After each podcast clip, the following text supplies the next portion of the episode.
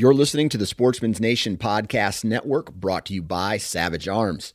We all know that the human body comes in all different shapes and sizes. However, most firearms do not. That is why Savage Arms has rolled out their AccuFit system on the 110 platform. AccuFit uses interchangeable components that allow hunters to custom fit both comb height and the length of pull without taking their rifle to a gunsmith. In fact, the only tool you need is a Phillips head screwdriver. If you want to find out more information about the AccuFit customization system, visit savagearms.com. Hey, guys and gals, welcome to the Oklahoma Outdoor Podcast, where you will be educated, entertained, and equipped to get more out of your outdoor experience. So hold on tight because here we go.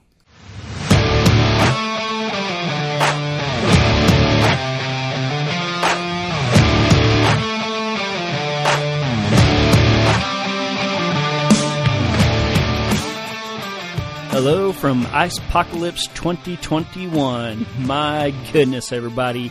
What on earth is going on? I guess by the time you guys are listening to this, it'll all be kind of over and done with, but I am recording this right in the middle of it. And uh, gosh, it is, I don't know, it's 22 degrees right now or something. We're kind of on the tail end of it, but it has not been above freezing and I think five days at the time uh, that I'm recording this. And so, man, if you have been affected by it, my heart goes out to you. Believe me, things have just been absolutely brutal everywhere. Um, man, my prayers go out to anybody who's struggling with power or water, and even more prayers are going out to the people trying to fix it all the highline workers, all the power companies, all the water companies, the firefighters, the policemen, the hospitals that are struggling. Um, man, any anybody that's been hit by this, the farmers and ranchers, my poor brother, uh, they're calving right now, and he's been having to pull calves into his house. He's been putting them in his truck. They even put one in their bathtub trying to save it. Um, it's just been rough. Uh, I have a cousin that lives just west of Oklahoma City, and I just saw pictures of her and her husband out on the pond uh, with a chainsaw cutting holes in the ice so the cattle could get, get out there and drink. And uh, it looked like the ice was about six inches thick, and it's just it's just not going away anytime soon. And so again, my heart goes out to everybody struggling with, and uh, man, I hope this podcast can be a little distraction for you guys. Um, I'm even just struggling to get this out there. You know, we've had power going on and off, and uh, and I was actually almost done recording this episode. And I don't know if it was the power or just my computer or what, but my computer just turned off all of a sudden. So I'm actually having to re record this. But I want to get something out to you guys. You know, I want to do my due diligence and again, hopefully I can just be a distraction for you guys. And so, uh, but yeah, again, my my heart goes out to all the people struggling with this. Uh, this is just kind of a a record breaking, crazy, hopefully once in a lifetime type event going on, and. Uh, I don't think I uh, can ever remember negative temperatures in my lifetime. I'm 31 years old. You know, I remember a few times where we hit single digits. Uh, but even then, you know, it's normally just a night or two and it kind of warms back up. I, I definitely don't remember this prolonged of a freeze. It's just, man, it's been bad. So, again, my heart goes out to everybody. I hope everybody's staying safe. Uh, hopefully, you can stay off the roads. And again, by the time y'all are listening to this, it'll kind of be over. Um, you know, last week's podcast, uh, I kind of hinted that it was coming. We are just starting it, and now we're kind of in the heart of it. And so, yeah, again, I, you know, I don't want to harp on it too much, but I just our uh, our state and our country is hurting a little bit right now, so I, I, feel like I needed to address that. And so, anyway, moving on. Like I said, uh, this podcast is going to be a little different. Uh, I, I, I honestly kind of, didn't have the heart to uh, have somebody try to have somebody on this week. I just know people are busy or struggling, or you know, just um, yeah, I just felt bad trying to ask somebody to to go out of their way to be on this podcast, and and again, like I'm you know I'm having power issues and computer issues, and so I didn't want to ask somebody to come on and and lose power in the middle of it, and so. Um, I'm going to be on myself by myself on this one, but I think I got something fairly interesting for you guys to keep you guys entertained this week. Um, what I'm going to do is I looked up the National Deer Alliance's year in review, And uh, for those of you who aren't familiar with it, um, there were there used to be two separate uh, deals. One was the National Deer Alliance, and one was the Quality Deer Management Association. And recently, those two organizations have uh, come together and formed one deal to kind of unite and bring everybody together. And they formed the National Deer Association. I almost said alliance, but no, the National Deer Association. Um, and so every year they put out a report, and it basically just kind of goes through the state of the white-tailed deer, and uh, they break it down by state, nationally. Um, they have all these really interesting numbers and facts, and so basically what I did, uh, I think the report is like 68 pages long uh, total. And, and I would encourage anybody to get on there. You can download it for free, and you can download past years. Um, but basically, in my in my boredom, since I had nothing to do, uh, I was able to get on my phone, uh, even when we didn't have power, and scroll down. And I basically pulled out all the Oklahoma uh, relevant information. And so I, you know, I went through all the different uh, statistics that they put out, pulled out all the Oklahoma stuff, and then kind of compiled it into one nice little neat uh, form that I made myself. And so, yeah, so I figured today uh, I'm just going to run through this. It's really interesting information. Uh, it's kind of it's very fact driven. You know, it's very numbers driven. Um, but it's just a great thing to look at, and I think as deer hunters we can learn to learn a lot from it. And uh, so, yeah, I think it's interesting. I hope you guys do too. And so that's my plan for today. And so uh, hopefully you guys uh, can stick it out with me. And I'm going to get started. So here we go. All right, so this is the 2021 National Deer Report. And uh, first thing I want to clear up is they call this the 2021 report because it comes out in 2021. But all of these numbers are actually from 2019. And so the 2019 season finished. They spend 2020, you know, calculating all the numbers, gathering all the data, and then release it in 2021. So the title is 2021, but again, all these numbers are from 2019. So I just wanted to throw that out there real quick before we get started. But first up is the antlered buck harvest. And so this is all bucks. And in 2019, Oklahomans harvested 64,364 bucks. And that is a bunch of bucks, but believe it or not, that is actually down a little bit from 2018, down 8% to be exact. Um, but we are still above the 10 year average. And so even though it sounds like we didn't kill as many, uh, we're still above average for the last 10 years. And uh, that also works out to about 0.9 bucks per square mile. So basically one buck per square mile. Um, and I found that uh, this interesting that that is actually tied for the lowest in the whole southeastern region. And so, but I think that's a good thing. So basically, one buck per square mile. And so to me, that says that we have less pressure in our state because we're killing less bucks for a given area. And so, again, to me, that's a good thing. And then uh, they also give out the stat of uh, that number, uh, that 64,000 works out to about 18 bucks for every 100 hunters. Um, so pretty interesting. Um, but yeah, I, I think that's a, a, good number to start with and a lot of bucks. And then something that kind of goes along with that that I find even more encouraging is uh, they also give a buck age structure. And Oklahoma came in fifth for the highest percentage of bucks being three and a half years or older. And so I personally, as a chaser of big bucks, love that statistic. That means that lots of people are letting the younger bucks go. They're getting older, and we're harvesting more mature bucks. Which, again, for me, and you know, just speaking as the species in general, I think that's what you want. You know, you want that balanced age structure, and so with people harvesting more older bucks, I don't think I ever said the percentage, but it was sixty four percent 64% of the total bucks harvested were three and a half years and older. That is incredible. And uh, they even gave a, a full breakdown. Um, 18% was one and a half year olds. Two point, I'm sorry, 19% were two and a half years and older, and 64% were three and a half and older. And again, like as a as a big buck hunter, a trophy hunter, uh, an avid hunter, like whatever you want to call it. Um, I think just any way you look at it, that is extremely good news that overall across the state, people are har- harvesting older, more mature bucks. And then moving on to the doe harvest, uh, Oklahomans in 2019 harvested 40,013 does, and that was actually up 7% from 2018. And that was pretty on par with the 10 year average, they said. And that number works out to about 0.6 does per square mile. So basically, that works out to about one doe every two square miles, as opposed to the bucks are about one uh, one every square mile. And then that works out to about one doe, or I'm sorry, 0.7 does for every one buck. And so if you killed 100 bucks, that'd be 70 does. And that works out to about 11 uh, does for every 100 hunters. And so I read this, uh, and uh, man, like overall, this report is great. Um, but if there was one kind of downside to the report, I think it's here. Um, with the population increasing, and we'll get into that later, I think we need to be harvesting more does across the state.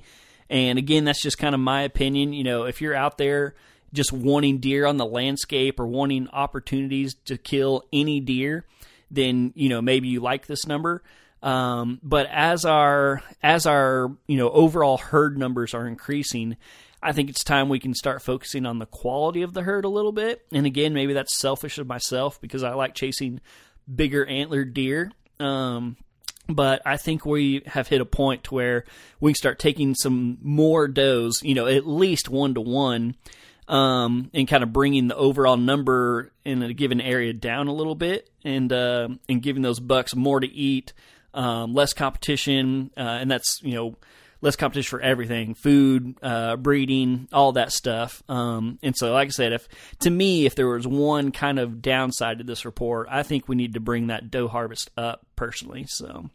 Um, but uh, a little bit more on the doe age structure. I thought this one was a, a huge um, thumbs up.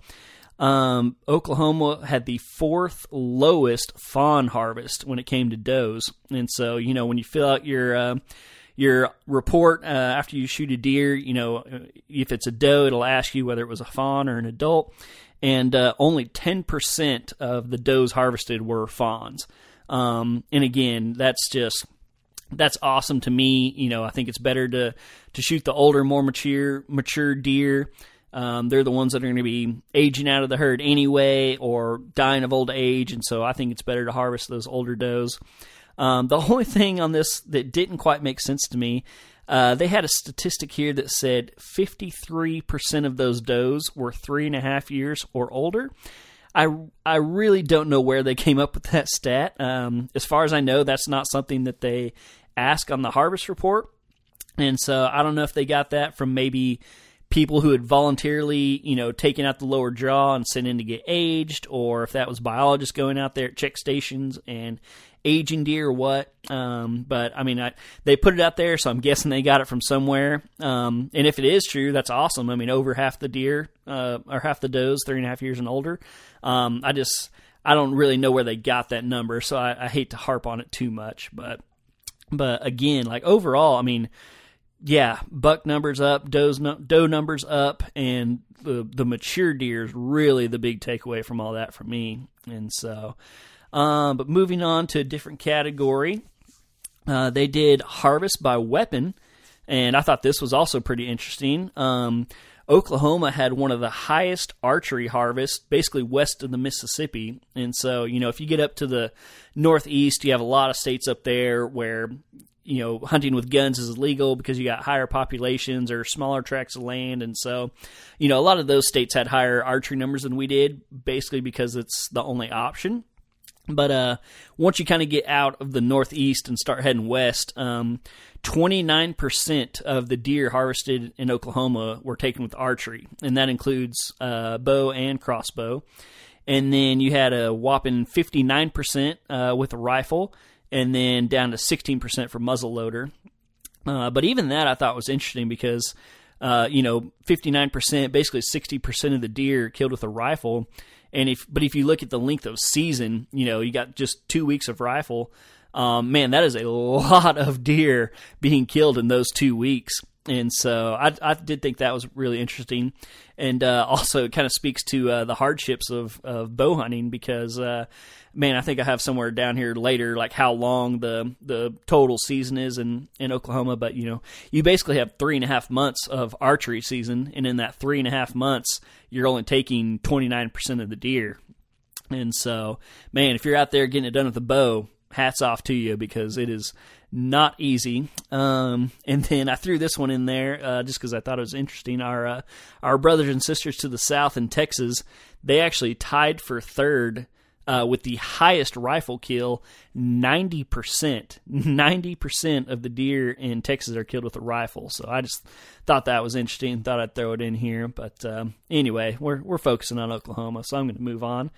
Um, the 10 year harvest average. Uh, this one was very, very interesting to me, um, and I, I, think you guys are going to like it too. So in 2019, Oklahomans killed 64,364 bucks, which is actually down a little bit from 2009. Uh, it's only down 2% though. So, I mean, considering all things considered, you know, it's pretty much staying the same. Um, but we killed 42,013 does, which is down 17% from 2009. And so we're killing way less does uh, than we were 10 years ago. Um, so yeah, I don't know. I just I thought that was super interesting that the bucks stayed about the same, but does went way down. Um, and so I don't know. You just you hear a lot more people uh, in the deer world just talking about kill, uh, harvesting does, killing does, whatever you want to say um, and how important it is. Um, but yeah, for whatever reason, our our doe harvest has gone down, um, even though our overall numbers have gone up. And we'll talk about that here in a little bit. But uh, I don't know. I just thought that one was super interesting. And then uh, let's see here, hunter success. Um, this says that. 49% of deer hunters were successful at killing at least one deer in 2019. So I thought that was pretty good. Um, and you know, you also got to consider that you know some of those people either bought a license and never went, or maybe they bought a license and went and sat for a day or two, or bought a license because they were going to hunting camp, but really didn't care about hunting that much. And so, you know, basically 50% of people being successful. I thought that was pretty darn good. And then it also says that 18% of those hunters killed more than one deer. And so basically, one in five people uh, either shot a buck and a doe, two bucks, two does, whatever. Um, I would love to hear how many people killed like more than two because I feel like you hear of a lot of people shooting two deer, uh, but you don't hear that many stories of people killing more. Um, but anyway, 18% of hunters killed more than one deer, and so I thought that was pretty cool. And that brings us to the fun part, the deer population segment. And uh, I'd kind of I've kind of been hinting towards this one, so glad we finally got there. Um, Oklahoma has an estimated population of 750,000 deer. And I'll be honest, I did not know it was that high. Um, I had 500,000 in my head for some reason. Uh, I'm sure I heard it somewhere or read it somewhere, but uh, yeah, 750,000 kind of blew my uh, blew my socks off. And uh, that's a lot of deer. Um, and again, awesome. But uh, man, yeah, that is a lot of deer. And then, um, kind of going along with that, Oklahoma made the top five again. Uh, they were number five in the nation for basically population growth over the last five years. And they estimate that the, the deer herd has grown 36% just in the last five years. And so that is a lot of deer. But if you go back even further than that, um, in 2005, Oklahoma was estimated to have 425,000. So that means in the last 15 years, the herd has increased by 76%. And so that is a lot of deer. Um, I will say a few of the states did not uh, have statistics shown for that number. And so I said we were in the top five. There may be some states that have grown faster than that, but they didn't report it. So, you know, I'm going with we're in the top five. But, uh, so anyway, the first thing that came to my mind when I read these numbers was uh, the next time your your grandpa tries to tell you, you know, back in the good old days, you can tell them that the good old days are right now because we have more deer than we've ever had, um, at least for a very long time. The more deer that uh, than they know of, you know, since they've started doing studies. Um, we have higher buck numbers. We have older, more mature, more mature bucks. And so, you know, if you're looking for the good old days of deer hunting, we are living them right now in the state of Oklahoma. Our herd is super healthy. It's growing. It's getting more mature. And uh, man, I just I almost want to clap for for everybody because Oklahoma is rocking it right now. And so that's kind of the end of the like official um, report, but uh, they did have a bunch of random facts uh, and statistics down at the bottom, kind of more random stuff that I do want to go through. And so I got a few more things, so stay with me just a little bit longer. Uh, I found this one interesting. Um, in the last 10 years, the number of days allowed to hunt has increased to 152 days. And so, if you you know buy all the tags, your archery hunter, muzzleloader, uh, rifle, all that good stuff, uh, you can hunt 152 days. Um, so that is pretty darn awesome to me. You know, three and a half months of deer deer hunting, I can definitely take that.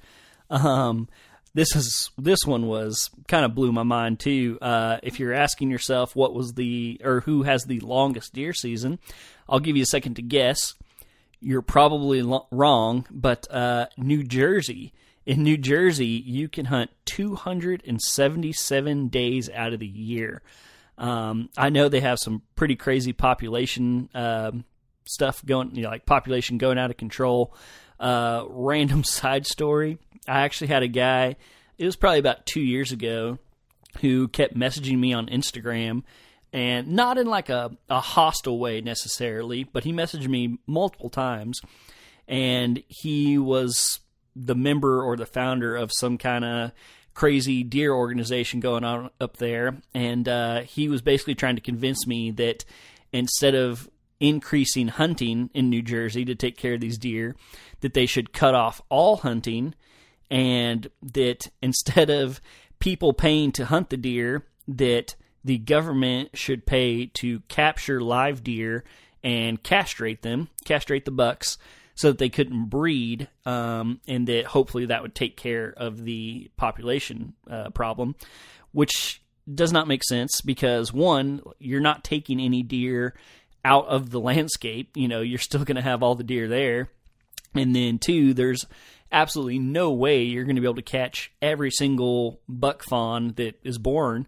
and so you're still going to have an increasing deer herd. And so anyway, I I wasn't mean to him. I don't think I ever responded, but I just thought it was interesting that he kept uh, kept messaging me like, "Hey, like look at this," and I was like, "Oh, okay." But anyway, enough about New Jersey. Let's get back to Oklahoma. Um, they didn't leave mule deer out on the report. I liked that. Uh, Oklahoma has an estimated 3,500 to 5,000 mule deer, and uh, the population is increasing. And I found this very interesting too. Oklahoma was one of only four states in the entire country that actually had a growing population of mule deer. And that counts all the western states, everybody north of us, west of us, everything. Um, a lot of the western states had either um, stable populations or several of them actually had decreasing, which is pretty sad. Um, but Oklahoma was one of four states that had an increase in population. And I really find it interesting because, like a lot of those places where you hear declining numbers, one of the big reasons I always hear that they're declining is because whitetail are moving into those areas. And I guess whitetail whitetails with their personality, they're just kind of more aggressive and they tend to push mule deer basically into the less suitable habitat, and the whitetail kind of take over the good areas. And so I just think it's kind of odd that in a very whitetail dominated state that the mule deer are pushing the whitetails back and coming in. But but I love it. Uh, uh, man I I have never shot a mule deer. I really want to. It's way up there on my list. Um, it's probably number 2 behind elk. Um, I've done a lot more elk hunting than mule deer hunting um, you know, I went to school in Idaho, but I just so happened to land in like the hub of whitetails in all of Idaho. And so even though I moved to a mule deer state, I still wound up with whitetails and I still had to travel uh, to go mule deer hunting, which as a college kid, I didn't get to do that much. Um, but anyway, so yeah, you people up in the up in the northwest corner where all the mule deer are, or out west, um, you guys take care of them out there for me, and uh, I would love, absolutely love to come hunt them out there sometime. Like I said, they are very high on my list, and I would definitely give up one of my whitetail tags to to put a tag on a mule deer. So you guys keep it up out there. And then let's see here. Last but definitely not least, uh, I kind of saved this one to till last uh, on purpose. They uh, they gave all the states kind of a questionnaire basically, and asked on a scale of one to ten how important was specifically deer hunting to the state's budget. And the state of Oklahoma ranked deer uh, a nine out of ten for importance for their budget. So, you know, if you think about it, you don't have to have any tags for hogs. You got to have a license, but no tag. Um, you know, very few people are buying bear and elk tags. Definitely not everybody in the state. Your fishing license is good year round, but when it comes to deer, you got to have a tag for every deer that you harvest. And as we saw earlier, you know, there are plenty of people killing multiple deer. Um, there are just tons of people in general that deer hunt and, you know, buy at least one tag. And so, for all the hunters out there, man, keep buying those deer tags because, you know, if you love to hunt and fish in the state of Oklahoma, the state needs that money to be able to manage all of its resources, keep its boat docks open, keep the public lands open. Uh, you know, there's they're not going to buy more public land uh, for you to be able to hunt on if they don't have the money to do it. And so, buy those licenses, buy those tags, um, spend money in the state, you know, buying your licenses, buying your hunting stuff, buy local, and um, yeah, just keep the money at home. I guess is what I'm trying to say here. And uh, and just don't forget how important those license sales are to the state, um, and to you know your brothers and sisters in the state who enjoy those things also, like myself. But that is pretty much going to do it for us today. Like I said, short and sweet. Um, I wanted to get you guys out something, but there are just some some crazy circumstances going on right now. Like I said, I already lost all my work once, and so I want to shut it down before I lose it again. Um, but anyway, I just like I said, I hope everybody's being safe out there. I hope you guys enjoyed this short, sweet podcast. I would really encourage you to go to the National Deer Association website and download the report for yourself. It is once again it's called the Deer Report 2021 and they also have previous year's reports on there, and so you can go back in time. Very interesting stuff, and it's just cool to to keep track of kind of where we're at as a state and as a nation. Um, you know, there are thousands and thousands, millions of deer hunters across the country, and it's really cool that something like this can kind of bring everybody together and just kind of see where we're at. Like I said, and so go check out the website. Um, I'm trying to think if I have anything else. Just trying to stay warm. Uh, I am trying to get out. Uh, oh, one thing I did want to throw out there: if you are able, and you know, if you're bored with nothing to do, I have always dreamed of doing this, and I hope I'm going to get to this weekend. I'm not sure. I, am going to have quite a bit going on, um, but I have always wanted to go out to where I hunt after a snow and look for tracks and like track critters, whatever critter you know you like chasing. I like to just I want to find a set of tracks and just follow it, see where it leads, see where it came to, see where it goes, see what they were eating, see where they were bedding. You know, that's a very popular hunting technique in the north is, you know, just tracking stuff in the snow. We obviously don't get to do that and we definitely don't get to do it during uh, hunting season. But man, you can still learn a lot right now. And so, yeah, like I said, if you're able, if you don't have to travel too far, bundle up, get out there, and go follow some tracks. Um, again, the whole you know bedding thing is real big in the in the deer world right now. Uh, finding buck bedding. No better time, absolutely no better time than right now when there's a bunch of snow on the ground because you can just follow their tracks straight to it, check it out mark it on your phone or map, whatever you got, and keep it in mind because I guarantee you, if it, that spot keeps them warm through this, it will definitely keep them warm on a late November or December day when you're out there hunting. And so that's again that's something I've always wanted to do. I hope I get the chance to. But um, yeah, so that's my one uh, I guess pro tip for closing. So got you a little little extra education on top of all of the numbers. And so once again, I'd like to thank you guys for tuning in hopefully next week we can kind of get back on more of a normal schedule, normal podcast. Um, but thank you guys for tuning in. I hope you guys are staying safe. Please be careful out there. And once again, I'd like to just throw out a big thank you to all the first responders, all the healthcare workers, all the farmers and ranchers, power uh, workers, water workers. Man, anybody out there who is keeping the lights on, keeping the heat on, keeping the water running, my hat is off to you. All my best wishes to you. Keep up the good work. And uh, yeah, until next week, stay safe out there, and I will talk to you guys later.